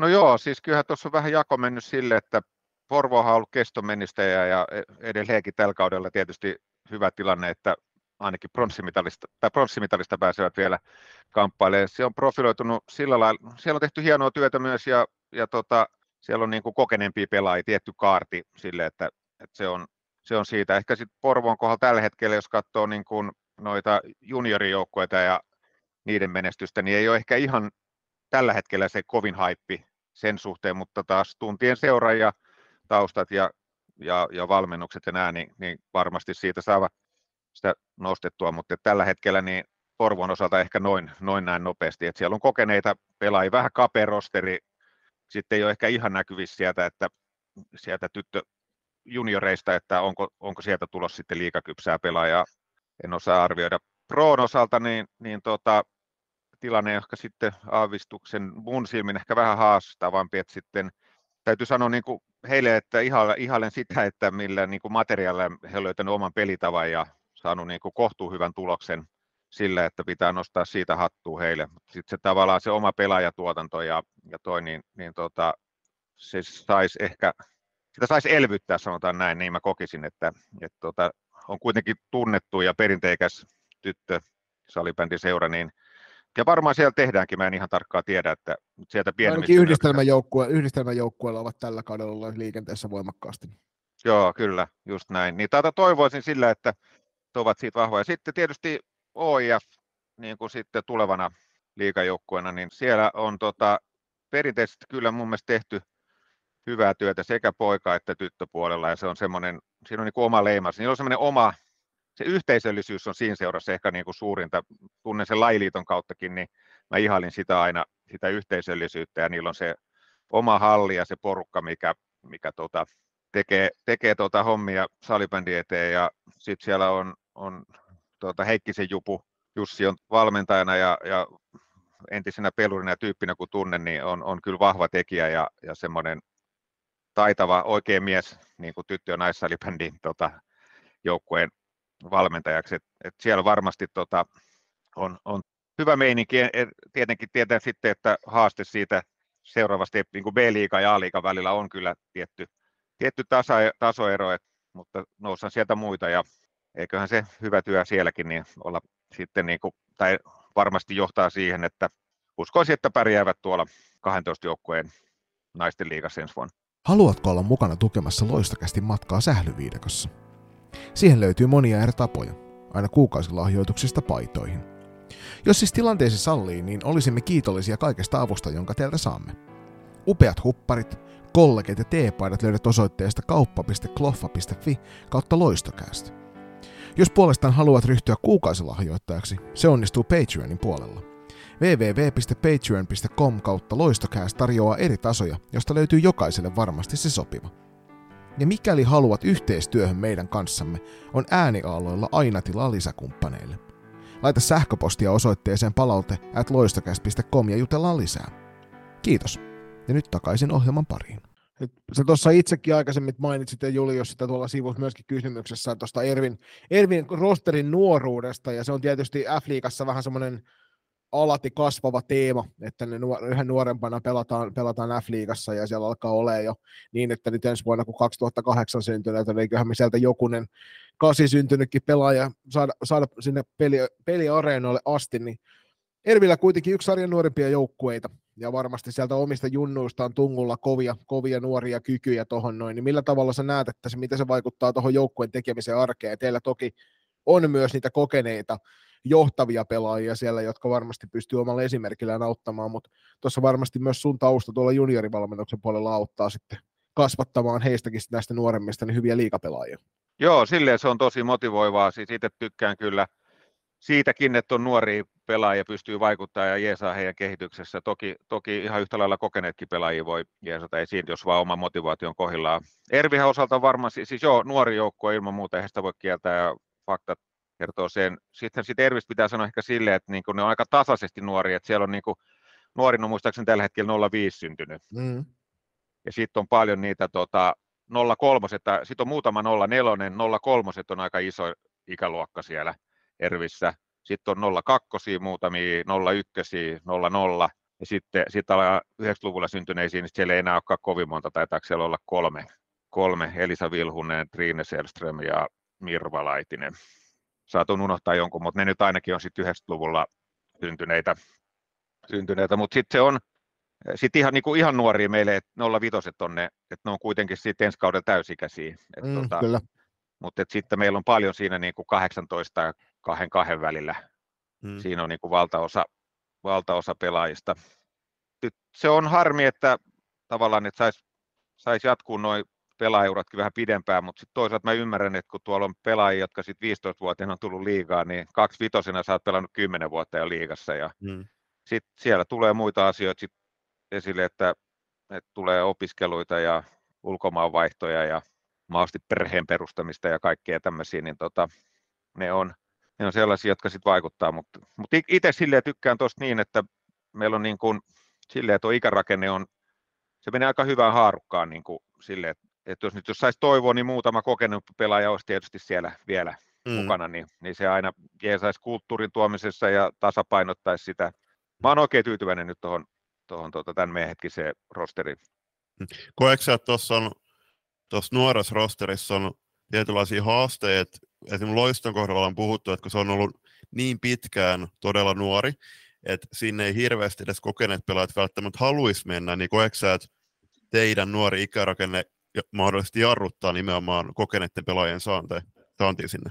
Kyllähän se menee tyttö- ja naissäpässä on silleen, että siellä mennään vähän niin kuin niput tai äh, kaksi tai kolme, neljä, neljä pelaajakin saattaa yhdessä pohtia, että mihin, mihin menee pelaamaan. Hmm. Et kyllä se, se varmaan vaikuttaa ja niin kuin ikärakenteeltaan niin kuin Loisto ja Ervi niin on, on sellaisia, että, että ei varmaan kokeneet pelaajat, nyt tykkää avoimesti puhuen, ehkä ei välttämättä mieti siitä rehdisti, että, että onko Ervi tai Loisto heidän valintansa silloin. että että tota, toki sitten jos niin kuin muutama kokenut pelaaja tulee ja näkisi sit sen arvon, että haluaa niin kuin kehittyä ja yksilönä ja niin tota, mahdollisuus olisi siihen, mutta sitten pitää niin kuin hyväksyä myös, että olla tyypiltään sellainen, että siellä on nuoria pelaajia ja samalla sparraa heitä sitten. Et se on niinku, mm. niin kuin, mutta ehkä Loiston ja Ervin ero on sitten se, että niin kuin Loistolle pitää nostaa hattua siitä, että niin kuin siellä on niin kuin tosi loistavaa kasvatustyötä tehty ja tunnen Pienhäkkisen Matin pitkältä ajalta ja arvostan häntä suuresti pelaajien kehittäjänä. kehittäjänä. En toki arjessa ollut noin, mutta noin sivusta kun on seurannut, niin, niin arvostan sitä ja tavallaan pelaaja on sieltä kuitenkin sitten niin kuin lähtenyt ulkomaille ja muihin seuroihin, seuroihin niin aina vaan on niin kuin selviydytty ja tehty, että niin kuin se on musta, se on musta hienoa, että Ervistähän ei tavallaan niin kuin ole samalla lailla siirtynyt sit niin kuin muihin, muihin, että on yksittäisiä pelaajia, jotka on sitten lähtenyt, no toki niin kuin ulkomaille vähän se on niin kuin sama, mutta muihin, muihin seuroihin niin se on ihan yksittäisiä tapauksia, mitä on lähtenyt sitten pois. Hmm. Jos mennään tähän tulevan kauteen vielä, niin tot, toki sun edeltäjällä on, on vielä se pronssiottelu luoksattavana, mutta mitkä ne askelmerkit, mitä lähdette tulevaan kauteen, että oletteko te kesällä menossa muun muassa sinne Prague Gamesiin taas? Ollaan menossa, joo, kyllä, se on varattu jo, sinne perinteisesti mennään. Näin ilmoitti tota, Ervissä F-liiga joukkueesta vastaava Lähdesmäen Olli, että varaukset on tehty, sinne mennään. Se mielenkiintoista täytyy sanoa, että Tervillä on ollut aika jännittäviä ulkomaalaispelaajia tässä menneinä vuosina. Ja tälläkin vuonna nähtiin muun muassa sit suoraan hyppy tuolta Eestinmaalta Suomen maalivahti eliittiin Saskia Ormakelta, niin onko tiedossa, tiedossa tuolla ehkä Prague Gamesissa sitten, että naarataan muutama kova ulkomaalaisvahvistus lisää, koska tuntuu, että eräviikingit löytää, löytää näitä tällaisia. Se yllätti meidätkin syksyllä, siellä oli se saksalaistaustainen pelaaja matkassa mukana. Me oltiin Juliuksen kanssa, että katoppas, katoppas, että sieltä löytyi taas uusi ulkomaalainen. Niin onks, onko sulla hyviä kytköksiä tuonne ulkomaan puolelle? No ei mulla säbän puolelta ole, siis mä tiedän, ei, sano rehdisti, että ei, ei mun sillä lailla ole. Tunnen mä joitain ruotsalaisia pelaajia sitten tota, siitä, että silloin kun toi oma tytär Trine pelasi Ruotsissa ja Daniela Westerlund jonka tunnen sitten ihan hyvin, niin he yhdessä oli, olivat tuota Ruotsissa, niin siltä osin tunnen, tunnen sieltä Tukholman alueelta ruotsalaisia pelaajia valmentajia. Heidän kanssa on jutellut paljon, mutta ei ole. Mutta tota, meillä, on, meillä on kyllä vahvat suhteet seuras muilla ja voisimme sen verran kiusata tässä heitä tiiseri, että kyllä te tuutte näkemään ulkomaalaisia vahvistuksia luultavasti eräviikingen seskaudella. Mahtava, mahtava. On, on ollut todella hienoa katsoa Saskia tekemistä tällä kaudella, niin sen takia aina toivoo, että näitä tällaisia kovia ulkomaalaisvahvistuksia saadaan, koska F-liigallahan on se vaatimaton tavoite olla maailman paras salibändiliiga, niin sillä se kyllä vaatii sitten muutakin kuin suomalaisia pelaajia pelaamaan tähän sarjaan. Miten muuten nyt kun tuo Singaporen MM-kisa syksyllä lähestyy, niin näkyykö se jotenkin teidän toiminnassa, toiminnassa koska siellä on eittämättä No Taro Nurmanista on muun muassa puhuttu, että jos, jos kuntoon pääsee, ja to, toki hänellä nyt se selkä leikkaus, leikkaus ää, viivästyi taas, mutta näetkö sä, että tämä tuleva syksy, kisa syksy tulee vaikuttaa teidän toimintaan jotenkin? Ei mulla ainakaan tiedossa mitään sellaista, että tota, mä uskoisin jotenkin niin, että tuosta ryhmästä sitten niin kuin muutaman vuoden päästä voi olla sitten useampiakin pelaajia sit siihen, mutta mä luulen, että tähän niin kuin projektiin niin meillä on muutama pelaaja, jotka varmasti voisi olla sinne ja onkin kiinnostusta ollut, mutta sitten omien valintojen kautta tai loukkaantumisen takia ei ole, ole siinä, mutta sitten niin se seuraava steppi, niin, niin siinä ehkä vielä ei tähän projektiin niin sanotusti kerkeä. En, en toki ole jutellut edes tota Kurrosen kanssa, että tota, et, mutta mä luulen, että Podella on aika selkeät askelmerkit siihen, että tota, et sit meillä on tuolla tyttömaajoukkueessa sitten on, mm. on sitten tota edustusta, mutta ja on ollut paljon, mutta, mutta mä luulen, että me, meillä on nuori porukka ja sikäli sitten tietysti seuratoiminnan kannalta se on ihan hyvä, että päästään keskittyä ja tekemään oma, oma projekti ja tässä on ollut hyvä seurata tätä kautta, kautta mm. ja tota, kyllähän tuossa, että jos halutaan pärjätä, niin voi ainakin sanoa, että maalintekoa pitää harjoitella. näin, se, näin se monesti menee, varsinkin kun tuolla on yksi tuommoinen yltiökovalla rosterilla operoiva joukkue, niin se tuppaa olemaan se maalinteon tärkeys aika, aika kovaa valuuttaa. Hei, nyt kun tässä on kolme juniorivalmentajaa, pitkä, pitkän linjan juniorivalmentajaakin sama, sama mik, samojen mikkien ääressä, niin pakko lähteä kysymään tuosta. Sivuttiin tosiaan sitä Ervin ikärakennetta, Afrikan ikärakennetta, niin, ja sä oot pitkään tuolla junioripuolella toiminut, niin millä tavalla tuo tyttöjunioreiden valmennus sun mielestä eroaa poikajunioreiden valmennuksesta? Onko siinä oikeasti jotain eroja? Mä itse koen ainakin, että, ja tämän on monesti avoimesti sanonutkin, että musta ei poikapuolelle valmentajaksi olisi, mutta tyttöpuolella koin olevan ihan mukiin menevä valmentaja. Se on, joo, se on oikein hyvä kysymys. Ja tota, nyt pitäisi tietysti, pitäisikö olla niin hirveän varovainen nyt sanoa, että uskaltaako puhua tyttöjen ja poikien erosta tänä päivänä, mutta tota, ehkä me nyt puhutaan, puhutaan kuitenkin, niin kuin, jos ei kukaan sitten kuulija pahastu eikä tekee vähän yleistyksiä, kun näähän on aina sitten, tota, ei voi suoraan sanoa, että, että tytöt on sitä ja pojat on tätä, mutta, mutta otetaan isossa kuvassa, niin se on ihan mielenkiintoinen aihe. Lähtökohtaisesti ei ero laji sama, sinänsä niin kuin paljon samoja juttuja. Jos haluat opettaa taitoa monipuolisesti, niin molemmille pitää tehdä sitä. Fysiikkaa pitää harjoitella laji huomioiden samalla lailla, ei hirveästi eroa mun mielestä.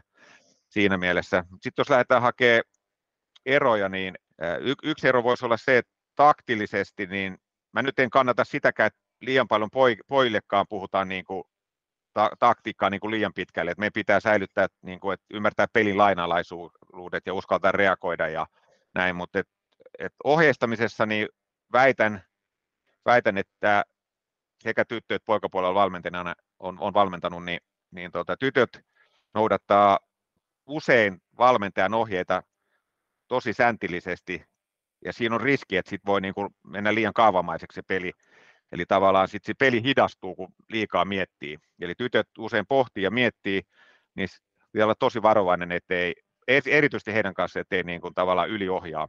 Ja sitten ehkä toinen asia, mikä on siinä, niin luontaisesti ehkä pojat on enemmän semmoista, harrastaa semmoista omatoimista harjoittelua ja viettää pallon kanssa aikaa, niin tyttöjen valmennuksessa se taidon opettaminen joukkuetreeneissä, niin se erityisesti korostuu.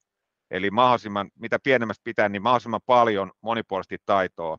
Ja tässä kohtaa ehkä tämä taito, taidon opettaminen on kyllä ihan mun niin kuin lempi, lempi tota, aihe, ja siihen voisi varmaan varata oma, oma jakson kokonaan, mutta on sitä mieltä, että monet meidän harjoitteet ja valmiit harjoitepankit löytyvät harjoitukset, niin niissä on paljon syöttämistä ja laukomista, ja nehän on mm. lajin perustaitoja. Mutta onko me sitten muuta, niin kuin, kuinka paljon me harjoitellaan systemaattisesti, että kuinka sä pystyt pallon kanssa liikkuu eri suuntiin katseen ylhäällä, ää, miten sä pystyt ottaa pomppupallon haltuun, osaat sä insweeperin tai, tai askelharhautuksen tai erilaisia harhautusmalleja, osaat sä laukoa vähän takaperi niin kuin liikkeestä, että sä juokset takaperi ja perutat taskuun ja laukot, lauot siitä, mutta siis niin kuin monenlaisia juttuja, että pitäisi har- taitoa pitäisi harjoitella monipuolisemmin, ja sitten se toinen juttu on siinä, että toistojen määrä on se niin kuin kaikista tärkein, niin sitten tullaan siihen, että miten organisoit harjoitukset. Hmm. Mit, miten se valmentaa, niin onko se kannustanut sun pelaajia sekä poika- että tyttöpuolella yllästymisen saakka harjoittelee omalla ajalla, vai onko se nimenomaan sillä, että pojat menee ihan omatoimisesti reenaamaan omalla ajalla ilman mitään kehotusta, ja sitten tytöt taas ei hirveän helposti mene? No mä oon, joo, oon mä kannustanut, mutta mä oon enemmän ottanut sen sit haasteeksi niin, että, että sitten tätä taito, että mä mietitään sitä taidonharjoittelua niissä ohjatuissa harjoituksissa mm. mahdollisimman paljon. Ja sehän on vähän semmoinen, että yksi asia, mikä niin kuin tavallaan sitten kans koukuttaa laji on se, että jos sä opit jotain, niin kaverit tietysti koukuttaa ja se hyvä, hyvä henki ja meininki, mutta, mutta jos sä opit, niin se koukuttaa laji, ja jos niissä ohjetustreeneissä pystyt monipuolisesti antaa ärsykkeitä ja ta- opeta taitoa, niin sit uskoisin, että monet sitten menee myös omatoimisesti harjoittelee, kun ihmiset vähän perusluonteeltaan sellaiset, että tykkää tehdä niitä asioita, missä ne on hyviä. Se on kyllä surullista. Yleensä se näin menee tässä omakohtaisesti nyt koulun penkillä ja koittanut nimenomaan opiskella niitä asioita, missä on heikko. Niin sen näkee sitten hetkittäin mielentilasta myös, että ollaan kohtalaisen ärhäköinä hetkittäin. Hei, sellainen kysymys tässä vielä ennen kuin siirrytään tuohon kuulijakysymyksen pariin, niin aika paljon nyt ollaan puhuttu siitä, että millainen joukkue sulla on ja mitä sinne historiaan kuuluu ja mitä siihen taidon valmentamiseen kuuluu muun muassa, mutta millainen valmentaja on Kim Selström tänä päivänä ja millaisen valmentaja tuo Ervin f joukkue tuosta saa kohta, kun pelit päättyy?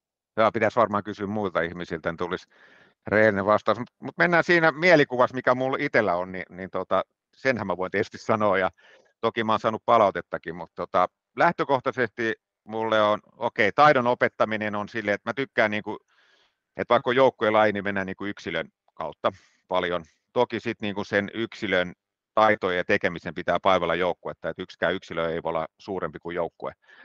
Eli, eli tykkään kyllä niin kuin sit niin kuin päästä kiinni niin kuin yksilöihin, ja sitten mulla on hirveän tärkeä niin kuin dialogi, että se toimisi pelaajien kanssa. Et mä oon nytkin sanonut, mitä mä oon ehtinyt jutella tuossa ensi kauden pelaajien kanssa, että että ihan mitä tahansa niillä on niin kuin mielessä, niin ne pitää uskaltaa kysyä multa, että, että niin kuin jos se on sille, että jos niillä on mielessä sille, että, että tykkää musta tai mun pelitavasta, kun mä en pääse pelaamaan, niin se pitää tulla sanoa kasvotusten ja mun pitää, niin kuin, sit pitää niin kuin jutella siitä. Ja ylipäätänsä se dialogi on niin kuin tosi tärkeä. Et valmentamisessa mun mielestä aika paljon, tai siis mä oon nähnyt paljon valmennustiimejä, missä puhutaan tosi paljon ja analysoidaan tosi paljon. Mietitään pelaajia, missä, missä miten voisi pelaajista saada parhaimmat ja, ja millaiset olisi kokoonpanot ja miten niiden harjoitella. Mutta sitten taas aika vähän se pelaaja itse tietää siitä, mitä valmentajat miettii hänestä. Ja varsinkin tyttöpelaajalla tai naispelaajalla, niin sit, jos ei tiedä, mitä valmennus miettii, niin sitten rupeaa siellä omassa päässä rupeaa tulee erilaisia niin kuin mielikuvia ja äh, ajatusmalleja siitä, että tämä on varmaan näin ja näin ja näin, että kun niin tavallaan sitä mä yritän välttää, että se pelaaja ei niin kuin, että se tavallaan tietäisi, tietäisi, että mitä hänestä ajatellaan ja mitä häneltä toivotaan ja miten hän voisi kehittyä. Eli siitä vielä yhteis, yhtä suuruusmerkki, niin dialogi on tosi tärkeä. Sitten, tota, sitten on varmaan sille, että niin kuin, ainakin junnuvalmennuksessa, tämä, nyt tämä liigavalmennus voi muuttua, niin toki on aina kovasti halunnut menestyä ja, ja tota, pärjätäkin myöskin, mutta sitten niin kuin, aina niin kuin yrittää saada kaikille siitä harrastuksesta niin, että pystyisi mahdollisimman paljon osallistumaan ja pääsisi pelaamaan. Eli tavallaan niin kuin, kyllä mä tykkään olla semmoinen, että jos, jos, on, jos vaan on vähänkin mahdollista, niin, tota, niin tota, mä yritän peluttaa mahdollisimman laajasti, tiivistää esimerkiksi vasta niin kuin sit, jos on oikeasti tarve siihen. Tämä on varmaan semmoinen, että mulla on, mulla on osittain ollut vähän tämmöinen, jotkut pelat on sanonut, että sä nuori Suomi-valmentaja, että tota, niin, niin, niin tota, se voi olla tämä opettajatausta ja toi tulee siinä, mutta, mutta kyllä mä sitten niin liikavalmentajana sitten silleen, että sieltä tehdään kuitenkin tulosta ja, ja tota, niin kyllä, kyllä mä nyt sillä lailla tota, on valmis sitten tietyllä lailla koviin ratkaisuihin, mutta tota, kyllä mä varmaan sille ilkikurisesti niin valmentajana, niin ehkä mulla on vähän sellainen pehmon maine, että tota, mutta katsotaan pärjääkö pehmo sitten tuolla liigassa. Mm kuulia kysymyksiä. Yleensä, yleensä me ollaan laitettu nämä monta kertaa nyt, niin kuin tuossa puhuttiin, puhuttiin ensimmäisessä erässä, että meillä on Juliuksen kanssa ollut aika tiukkaa, tiukka aikataulu tässä ja sen takia ollaan ehkä hivenen myöhässä asioiden kanssa niin ei saatu Kimillekään laitettua kuin yhden kerran kysymyspankkia eteenpäin, mutta sieltä tuli sentään yksi tärkeä kysymys ja niin tärkeä kysymys, että sieltä Oulun suunnilta otettiin erikseen yhteyttä, että nyt on, nyt on kysymystä tulossa, niin Julius, ole hyvä ja esit. No tässä vaiheessa voi, voidaan varmaan varmaan sanoa, että terveisiä Karo Kuussaarelle, eli hän kyselee, että mistä tulee nimi Superkimi? Joo, se on sarkasmia ja se tulee, se tulee siitä, että tota, me ollaan Karo Kuussaaren kanssa tota, oltu todella monta vastakkain, kertaa vastakkain junioreissa, niin tota, Karo on ollut rankkojen, ankkojen ja OFBC ja taustoilla ainakin, ja, tota, ja tota, itse on ollut sitten M-tiimissä, ollaan pelattu aikanaan.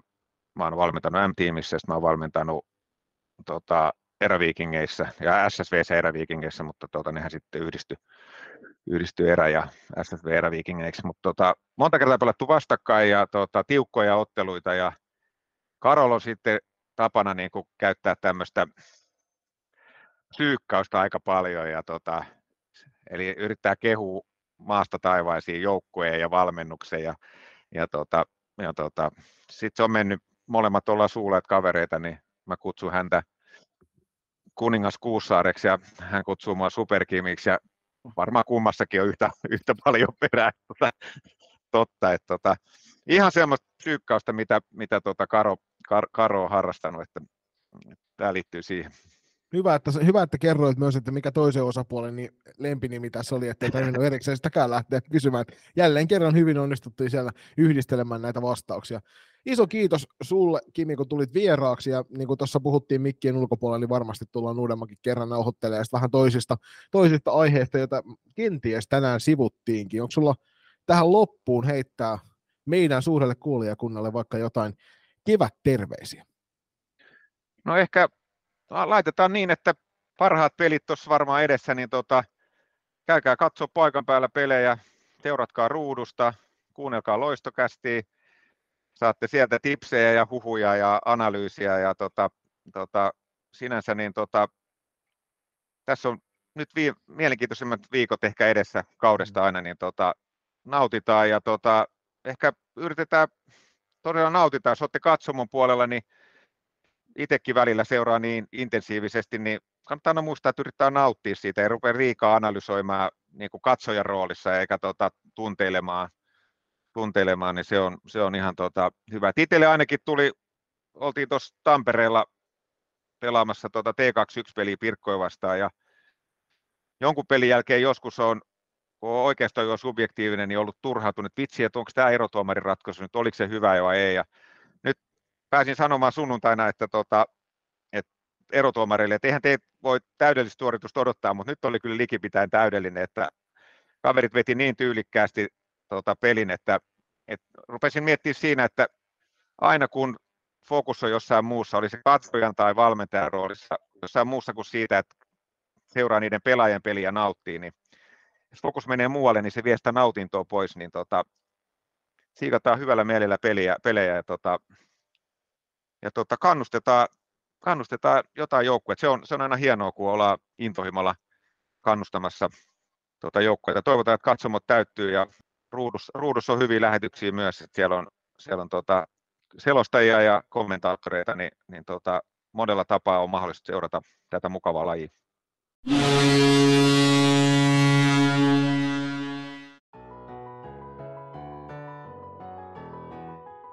Kylmä Red Bull, parkinkenttä ja kuulokkeissa loistokästä. Kolmas viimeinen erä. Kiitokset vielä Kimille siitä, että kävit meidän seurana täällä vähän juttelemassa eräviikinkien meiningistä ja juniorisalipändistä noin niin kuin yleisemminkin.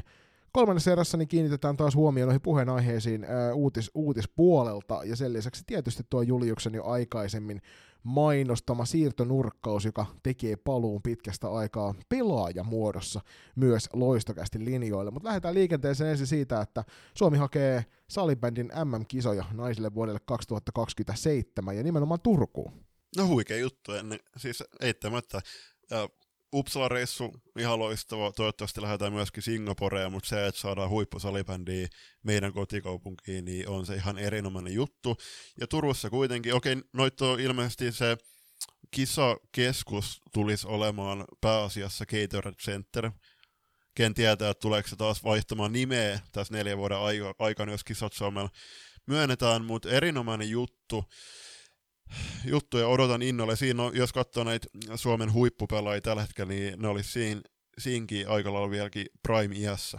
Joo, siis sanotaan, että siellä 30 huijakoilla muutama kappale, mutta sitten varmaan uutta vastuunkantajaa tässä kasvaa siihen mennessä. Mutta upea juttu ennen, ennen kaikkea se, että saadaan tänne Turkuun. Niin Turussa ei hirvittävän paljon arvokisoja pallo, suomalaisissa pallolajien huipuissa nähty, niin se on kiva saada, kiva saada mahdollisesti tähän suuntaan, että katsotaan, miten tuo hakuprosessi etenee. Öö, ensimmäisessä erässä käsiteltiin jo hieman, hieman näitä epäasiallisia asioita, mitä tuolla katsomossa ja kannatuskulttuurissakin näkyy. Niin Salibändiliitto on julkaissut ohjeet epäasiallisen käytöksen ja häirinnän ennaltaehkäisyyn ja käsittelyyn. Ja tämä on ihan tämmöinen nopea, nopea nettisysteemi, mistä löytyy, löytyy muitakin linkkejä, mutta salibändi.fi sieltä löytyy uutispuolelta, ja tämä on tämmöisiä asioita kuin ennaltaehkäisy, tunnista ilmiö, anna sille ääni, vastuu ja roolitus, ohjeet ja mallipohjat käyttöön, seuratoimijoiden kouluttaminen, työvälineet ennaltaehkäisyyn ja kerää tietoa. Ja sitten ennen kaikkea, jos tulee, niin tarvii näitä tapauksia käsitellä, niin sitten siellä on toimintamalleja, mitä on mietitty tätä varten etukäteen. Ja ennen kaikkea se, että muistakaa, jos tulee asioita matkan varrella, jotka herättää kysymyksen, että oliko tämä nyt ok, riippuen ihan, siis liittyen ihan mihin tahansa niin ota aina yhteys siihen, joko, jos et vanhemmalle voi puhua, niin ota joku lähiaikuinen, jolle voit asiasta keskustella. Ja sitten tietysti hänen kanssaan yhteistyössä sitten, jos tarvis on, niin otetaan viranomaisiin yhteys tai Salibändiliiton puolelle ja hoidetaan sitä kautta noin noi hommat sitten maaliin, mutta tässä oli hyvä somekampanja ja kannattaa tosiaan käydä tämä uutinen lukemassa, niin siinä on tarkempaa infoa siitä, että mitä tähän kaikkia kuuluu. Niin kuin monesti sanonut, niin luodaan salibändi harrastuksesta lapsilla, nuorilla, aikuisilla turvallinen ympäristö, missä jokainen kokee itse asiassa tervetulleeksi, niin kuin sanottu, niin joillekin salibändi harjoitukset voi olla se viikon ainoita kohokohtia, missä nuori tulee hyväksytyksi ja kokee olonsa turvalliseksi ja kokee, kokee sen, ne reenit mielekkääksi, joita odottaa aina joka päivä. Ja sitten muistetaan se, että niin salibändissä kuin kaikessa muussa elämässä pitäisi olla nollatoleranssi kaikenlaiselle kiusaamiselle, häirinnälle, hyväksikäytölle ja epäasialliselle käytökselle. Älkää hyväksykö, hyväksykö sitä keneltäkään ja ensin kasvatusta ja sitten avun kanssa, jos ei asia muuten etene. Seuraavana kohtana meillä on aina, aina ihana, ihana säpäkipinä. Napataan se tohon väliin ennen kuin mennään tohon niin sanottuun markkinointiyhteistyöhön. Eli säpäkipinä tapahtumat on kovaa vauhtia menossa myös ja jokaiselle tiedoksi, niin siis säpäkipinähän on noille kaikkein pienimmille tarkoitettu systeemi, jossa, jossa päästään pelailemaan hienoissa ympäristöissä tätä upeaa lajia, jota me kaikki kannatamme suuresti, niin käykää ihmeessä katsomassa, että miltä näyttää noin säpäkipinän kalenterit, ja siellä on on yhtä sun toista tässä itse asiassa just paraikaa tällä viikonlopulla, kun tätä nauhoitetaan, niin on, on näitä tapahtumia täällä lännessä muun muassa sitten. On tuossa toukokuun, ei, huhtikuun aikana muun muassa kisariihessä Kuusjoki talolla, Somerolla ja sitten on Säpäkipinä kortteliliikan lopputurnaus myöskin, mihin pääsee, pääsee osallistumaan tuossa toukokuussa. Ja nämä on kyllä ehdottomasti semmoinen asia, mikä kannattaa ottaa esille. Ja jos tästä haluaa lisätietoa, niin Koiviston Tiina Salibändiliitolla tietää näistä jutuista enemmän. Kyllä, jos sen ihan väärässä on, niin kuluvana viikonloppuna on myös tuolla Kontiolahdella Säpäkipinä turnaus järjestetty. Seuraava mainos on tehty kaupallisessa yhteistyössä Helsinki Junior Challengen ja Arena Centerin kanssa. Kevään tosipelit on täällä, parhaat pelit. Päättäkää kautenne ihan huikeassa ympäristössä. Helsinki HJC tarjoaa loistavat puitteet. Kerätkää porukka kasaan ja ilmoittautukaa osoitteessa hjc.fi. Tai helsingijuniorchallenge.fi. Ja tämä tosiaan päättyy ilmoittautumisaika ensimmäinen neljättä. Se ei ole aprillipilaa, se päättyy silloin. Ja sen jälkeen joudutte sitten henkilökohtaisesti menemään kontaten sinne Jyrkin oven taakse pyytämään häneltä armoa, että saatte joukkueenne ilmoittaa mukaan. Mutta ottakaa toi huomioon tossa, koska siis kevään huipentuma on menossa kaikissa, ja sen jälkeen jotain pitäisi tehdä myös kauden päättäjäiseksi, ja toi on mahtava tapahtuma sitä varten. 13-14.5. on P8-P12 ja T10-T12, ja 20 21.5. on P13-22 ja T14-21. Siinä suurimmat uutisaiheet tälle viikolle, nyt kun tehdään vähän tiheämmässä tahdissa näitä loistokästi nimikkosarjan jaksoja, niin niitä uutisaiheitakaan ei samaan malliin tipu. Tosiaan olkaa kuulolla, laittakaa meidät seurantaan tuolta, niin rupeaa tippumaan näitä ennakointeja ja paketointeja, ja saatte ne saman tien kuulo, kuuluviin, mutta nyt se kaikkein mielenkiintoisin osa tätäkin podcastia, eli siirtonurkkaus. Unihoki Bernard Opeland julkaisi aika tiheen aikaikkunan sisään, että joukkueen suomalaiskolmikko Tuuli ja Lahti, Laura Pakarinen ja Jasmina Järvinen suuntaa takas Suomeen. Näistä äh, Laura on muistaakseni nyt toinen vuosi Sveitsissä ja Jasmina on peräti kolmas vuosi, eli tuttu ja turvallinen Suomi kutsuu, kutsuu jälleen tätä kolmikkoa, ja nytten on mielenkiintoista nähdä, että mihin tämä kolmikko suuntaa. Jos lähdetään vaikka Jasmina Järvisestä liikkeen, niin Järvinen on kuitenkin Porvon salibändiseuraa aiemmin edustanut, ja muistaakseni hänen piti viime kesänä reenata myöskin Pessin kanssa. Eli mä itse vahva veikkaus on, että Jasmina suuntaa ensi kaudeksi Porvo Ja pääkaupunkiseutu varmaan olisi muutenkin semmoinen suunta, että jos koulupaikan perässä esimerkiksi Suomeen muuttelee nyt, niin ö, ei välttämättä hirveän kaukaa haettu, koska Porvoosta Helsinkiin ei kuitenkaan kauhistuttavan pitkä matka ole seikkailla. Tuuli ja Lahti ja Laura Pakarinen puolestaan on suurelle yleisölle tulleet tutuksi tuolta FPC Loiston paidasta koko salibändi-uransa oikeastaan loistoa edustaneet, edustaneet pelaajat, niin ovat tosiaan Suomeen tulossa takaisin ja varmasti myöskin opiskelupaikan perässä. Ja huhu mylly lähti heti jauhamaan, mihin suuntaa tämä kaksikko.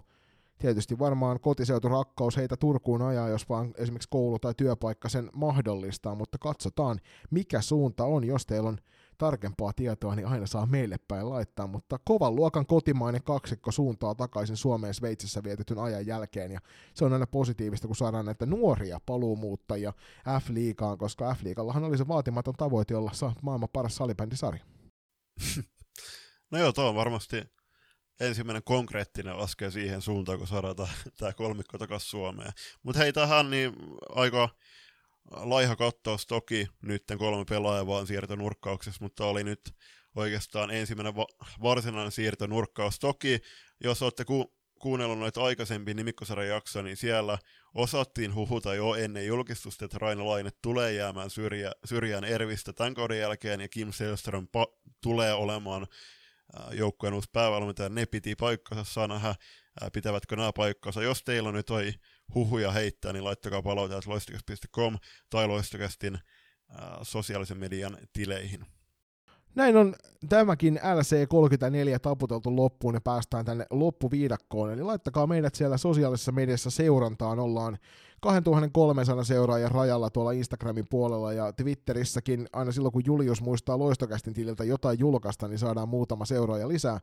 Kannattaa ottaa ennen kaikkea Julius Mella Twitterissä seurantaan, koska siellä upotaan aika syviin keskustelusoihin hetki, hetkittäin tässä matkan varrella, ja se on ainakin itselle ollut viihdyttävää seurattavaa. Pysyn hyvin kaukana niistä lätäköistä ihan puhtaasti sen takia, että mulla ei riitä kelluntalaitteet.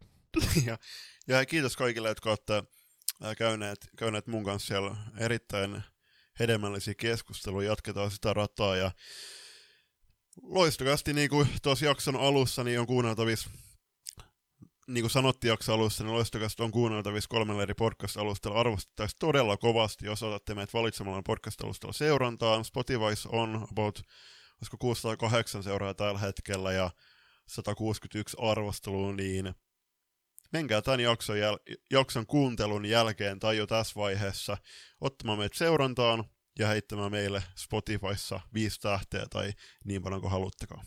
Hupparit ja T-paineet ja kollarit löytyy osoitteesta kauppa.kloffa.fi kautta loistokääst. Sieltä saa vielä tilata itselleen upeaa settiä, jos haluaa edustaa loistokäästiä oikein, niin kuin, oikein tekstiilin kautta. Ja sen lisäksi myöskin, niin jos muutama ylimääräinen euro liikenee kuukausittain Suomen ainoalle tyttö- ja naissalibändi podcastille, niin käy ihmeessä suuntaamassa tuonne meidän Patreonin suuntaan patreon.com kautta loistokästä. Sieltä löytyy muutamaa erikin vaihtoehtoa, millä voit meille lahjoittaa, niin saadaan sitä kautta sitten kerrytettyä kassaa ja ennen kaikkea laitettua sitten vähän näihin varusteisiin lisää, lisää hintaa ja sitten myöskin ehkä tota Singaporen matkaa varten.